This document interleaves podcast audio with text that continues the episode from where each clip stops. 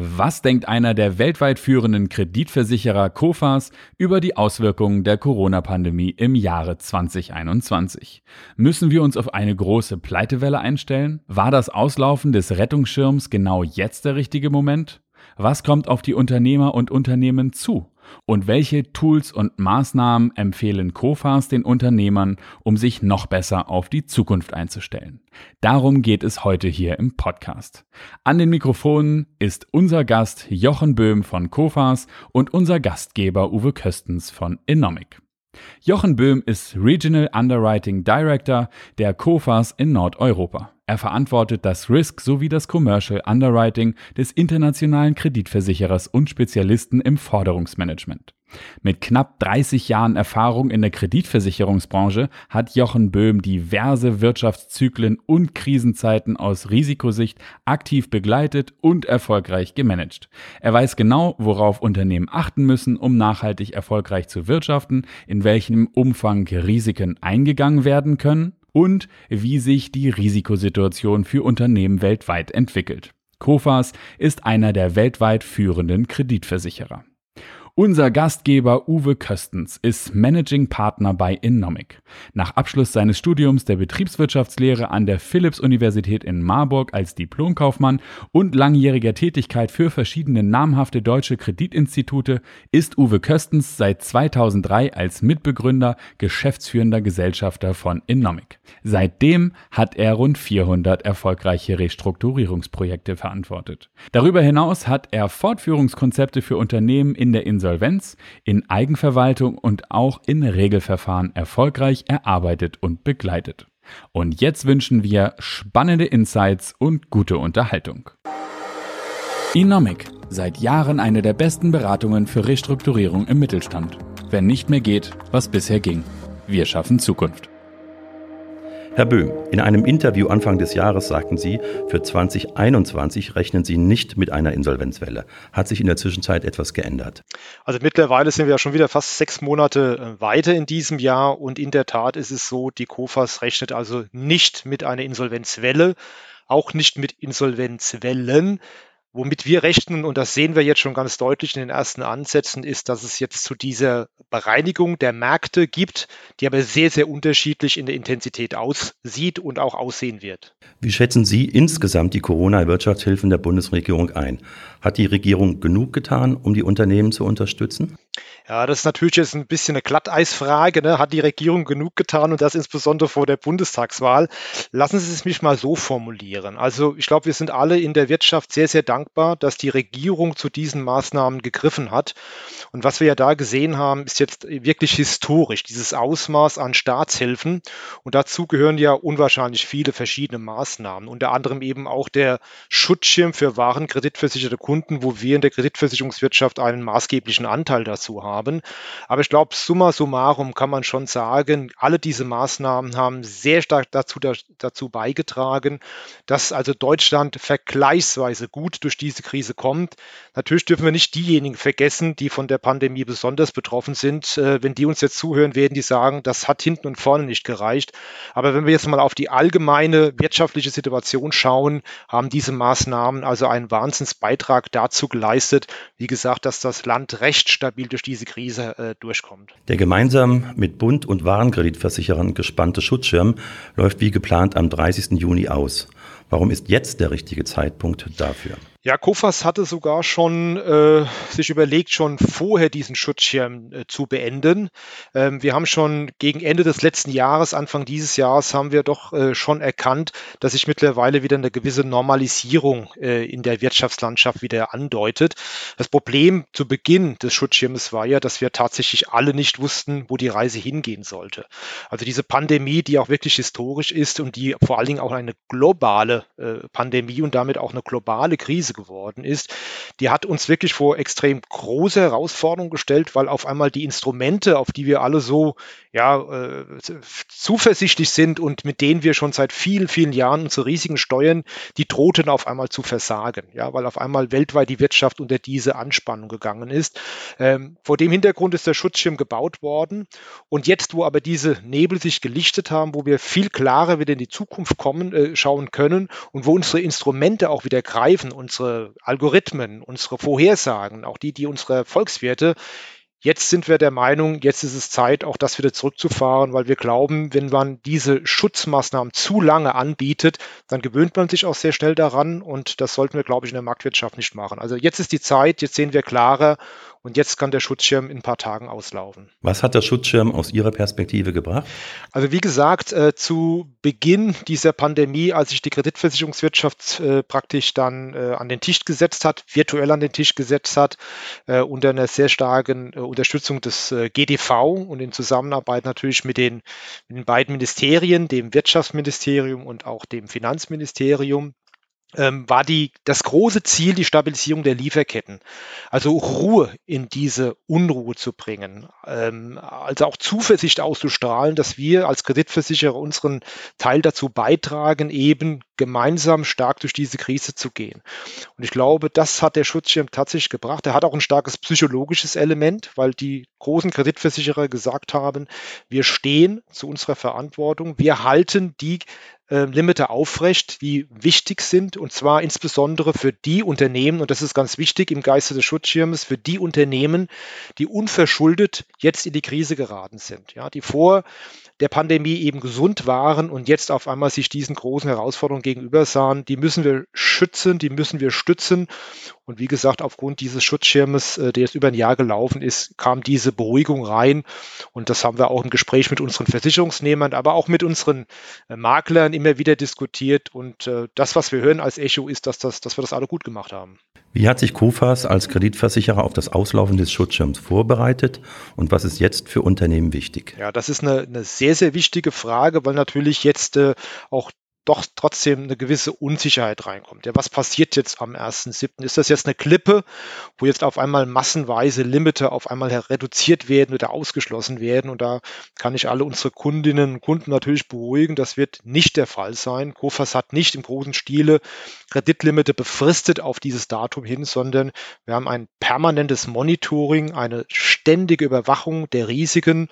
Und so ist es uns dann auch gelungen, von Monat zu Monat immer mehr diese Transparenz wieder Kredite zu bekommen, um dann auch entsprechende ja, Kreditentscheidungen und Maßnahmen zu treffen. Ähm, was ja gerne vergessen wird, ist, der Schutzschirm hat uns ja durchaus diese Aufgabe auch gegeben, das Risikomanagement weiter zu betreiben. Das ist natürlich auch im Sinne des Bundes gewesen, der Steuerzahler gewesen, dass wir nicht kranke Unternehmen stützen, sondern die, wie ich eben schon sagte, unbedarft und unverschuldet in diese Krise geraten sind.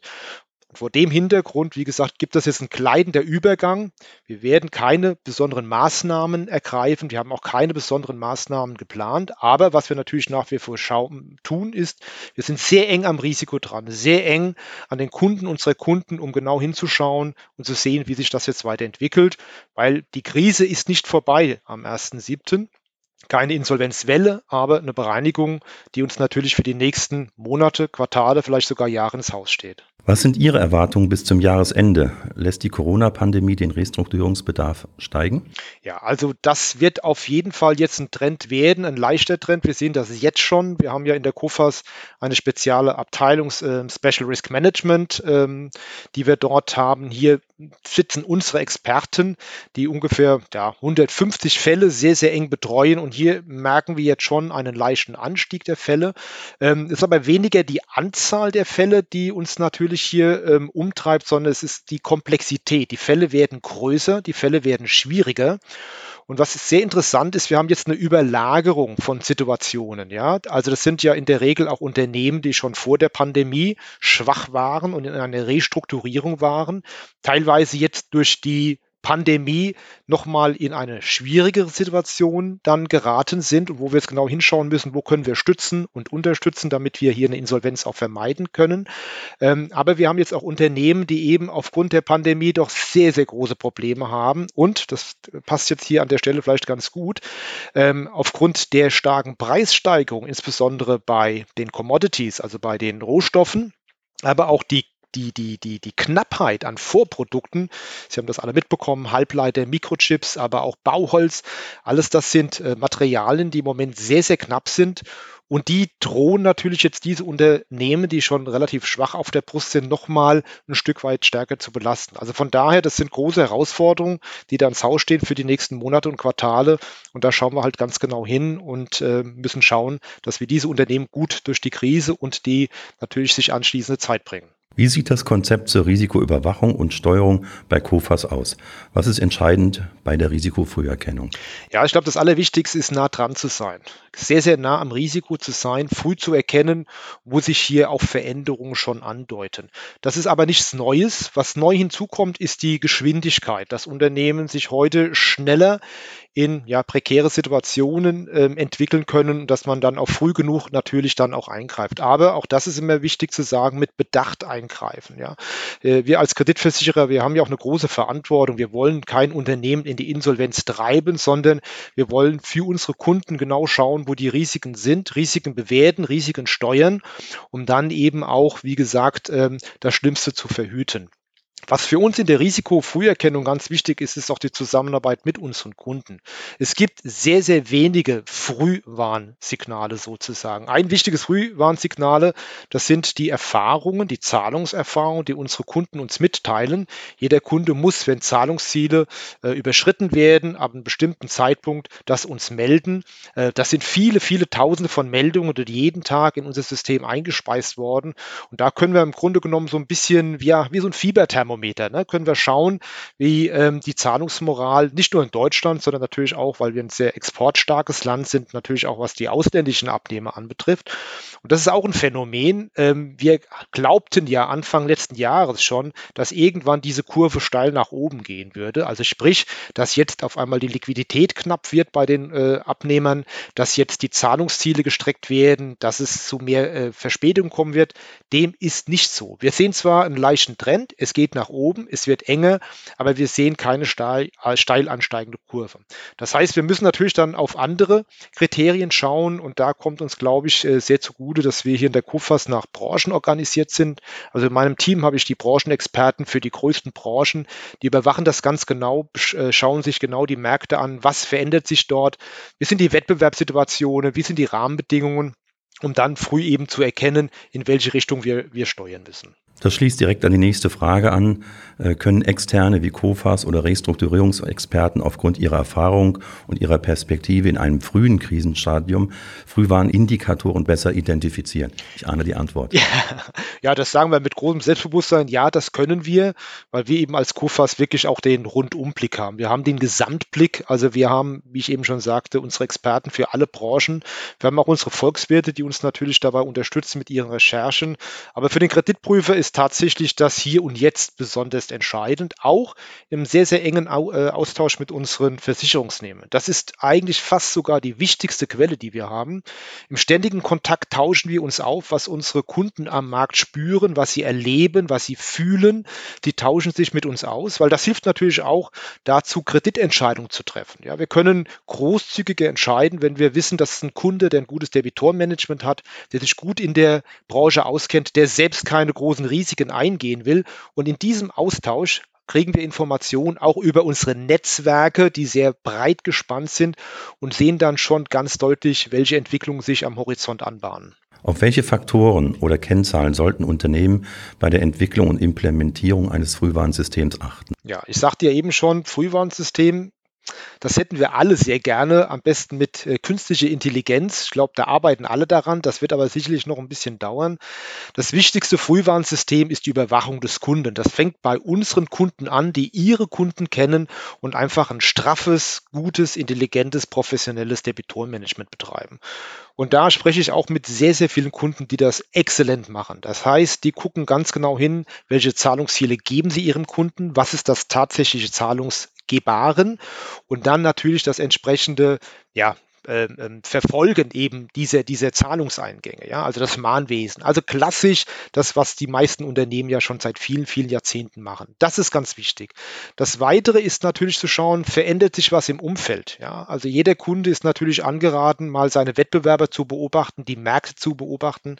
Hatte gerade eben erwähnt, die Preise gehen im Moment teilweise durch die Decke. Äh, nicht nur für Rohstoffe, auch Frachtkosten sind explodiert. Ähm, wir haben das alle mitbekommen. Ja, absolut. Jetzt im Suezkanal die Geschichte. Heute steht wieder in der Presse, ähm, dass äh, es wiederum zu Verzögerungen kommt bei den Zulieferern. Also das muss man als, als Unternehmer natürlich alles im Blickfeld haben, um dann schon auch abzuschätzen und abzusehen, was kommt da im Zweifel auf mich zu. Welche Rolle kann in diesem Zusammenhang Ihr Produkt Business Information spielen?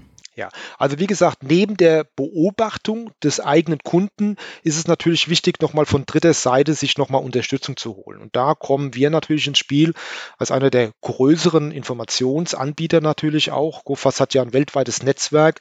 Wir haben eigene, eine eigene Produktion von Informationen, aber wir ähm, holen uns natürlich auch Unterstützung von anderen Informationsanbietern, bieten da, ich glaube, das ist ein sehr schöner Vorteil, ein einheitliches Layout. Also Sie müssen sich nicht in jedem Land an ein anderes Layout wieder ähm, ähm, eingewöhnt, sondern sie haben auf einen Blick haben sie einen guten Überblick über die Bonitäten, so wie Kofas äh, die einzelnen Unternehmen weltweit einschätzt. Und das hilft natürlich auch, das Ganze nochmal anzufüttern. Ja, was sind das für Unternehmen? Wie alt ist das Unternehmen? In welcher Branche? In welcher Rechtsform? Gibt es negative Informationen und so weiter und so fort? Also ich denke, in dem Paket kann man schon ein sehr gutes Debitorenmanagement auch machen. Welche Learnings sollten Unternehmen aus der Corona-Krise ziehen und was ist jetzt besonders wichtig? Welche Learnings gab es bei Kofas? Ja, also wie gesagt, ich spreche auch selbst mit vielen Kunden und die sagen natürlich auch und merken sehr kritisch an, vielleicht haben wir in der Vergangenheit zu sehr auf Just-in-Time gesetzt. Ja, alles war minutiös äh, strukturiert und auch geplant. Ähm, das heißt, die Ware kam an dem Tag ins Lager, an dem sie schon wieder weiterverarbeitet wurde und dann das Lager schon wieder verlassen hat. Und jetzt durch diese ganzen Verspätungen und Verzögerungen bauen sich natürlich jetzt ganz, ganz große Hürden auf. Also ich glaube, ein Learning, was wir alle haben, ist, wieder eine gewisse Lagerhaltung einzuführen, einen gewissen Puffer einzuführen, dass man auch mal eine gewisse Zeit unabhängig weiter produzieren kann. Dann natürlich auch, ähm, wie gesagt, schau, mit wem du es zu tun hast. Sind das Unternehmen, die stark sind, die auch morgen noch äh, wirklich äh, wichtig sind? Und auf der anderen Seite auch ganz wichtig, wie sieht es denn mit meinem Lieferanten aus? Ist mein Lieferant denn auch in der Lage, von der Bonität her mich weiter zu versorgen? Also im Grunde genommen die Beschaffungskette wie auch die, äh, ähm, ähm die, die Verkaufsseite klar im Blickfeld zu haben, einen Puffer aufbauen und vorausschauend äh, äh weiter planen. Know your customer and know your supplier. Absolut. Ja, also man ist immer nur Teil eines Dreieckes und äh, was nützt mir das, wenn ich tolle Kunden habe? Aber ich muss natürlich auch die Zulieferung haben, die Vorprodukte, um natürlich auch die Produktion sicherzustellen. Die Corona-Krise hat zu einem erheblichen Digitalisierungsschub geführt. Wie wirkt sich das auf Warenkreditversicherer aus? Ja, ich glaube, das ist noch nicht mal was Besonderes für die Warenkreditversicherer, sondern fast für alle Unternehmen. Wir alle waren ja schon in der Digitalisierung. Wir alle haben erkannt, das ist wichtig, das wird kommen. Aber wenn wir mal ehrlich sind, haben wir alle gedacht, das hat alles noch ein bisschen Zeit. So, jetzt sind wir alle im Grunde genommen ein Stück weit ins kalte Wasser geworfen worden. Ich glaube, wir sind nicht gesprungen, sondern wir sind tatsächlich auch selbst geworfen worden. Und das hat eine, eine, eine wahnsinnige Dynamik ausgelöst. Also für die Kofas kann ich sagen, das hat uns sehr gut getan. Ähm, wir sind auch sehr stolz darauf. Wir sind praktisch über Nacht fast zu 100 Prozent ins Homeoffice gegangen. Auch ich sitze ja heute hier im Homeoffice und spreche mit Ihnen. Das hat wirklich sehr, sehr gut geklappt. Die Leute waren alle ausgestattet mit PC, äh, mit Bildschirmen, mit äh, Headsets und so weiter und so fort. Und es hat, äh, und das finde ich sehr sehr spannend. Es hat auch ein Umdenken in den Köpfen der Mitarbeiterinnen und Mitarbeiter ausgelöst. Äh, Leute, die vor da der Digitalisierung eher skeptisch äh, entgegengesehen haben, die sehen das jetzt sehr offen. Sie sehen auf einmal die Vorteile, die es bringt, digitalisiert zu sein und dass man dieses auch nicht äh, aufschieben kann sozusagen, sondern besser gemeinsam konstruktiv jetzt an der Digitalisierung arbeiten. Ähm, ich glaube, wo es aber noch viel, viel wichtiger sein wird, ist das, was wir ja schon vor der Pandemie ein bisschen äh, mitbekommen haben, zum Beispiel äh, im, im, im Handel. Ja, der Handel verändert sich ja dramatisch äh, schon seit einigen Jahren und jetzt durch die Pandemie und diesen Digitalisierungsschub hat sich das Ganze nochmal beschleunigt und nochmal verstärkt. Also ich spreche hier insbesondere vom stationären Handel. Ähm, wir alle wissen dass wie stark eben gerade die Online-Anbieter jetzt zugelegt haben in der Krise und wir gehen davon aus, und das ist nur ein Beispiel von vielen, dass diese Pandemie und der damit einhergehende Digitalisierungsschub wirklich die Landschaft sehr stark und nachhaltig verändern wird.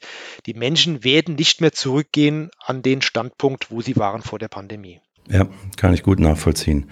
Was reizt Sie an Ihrem Beruf? Was war die wichtigste Entscheidung, die Sie seit Beginn der Corona-Pandemie treffen mussten? Ja, ich glaube, was mich an meinem Beruf besonders reizt, ist, es war hier nie langweilig. Bin jetzt 30 Jahre bei der KUFAS und äh, wir sind mitten im Wirtschaftsgeschehen, das heißt, wir können uns dem überhaupt nicht entziehen. Also wir spielen in allen Märkten dieser Erde. Wir sind sehr international aufgestellt und die Weltwirtschaft ist sehr dynamisch und ist sehr spannend. Also das heißt, das hält einem immer wieder sehr im Atem und äh, das treibt einem auch immer wieder an. Natürlich dann auch insbesondere für unsere Kunden das Risiko ordentlich zu managen, weil ich glaube, das ist sehr wichtig. Wir wollen ja auch keine Geschäfte verhindern, sondern wir wollen sie ermöglichen. Unser Logo heißt ja auch COFAS for Trade. Das heißt, wir sind ganz große Befürworter des freien Handels.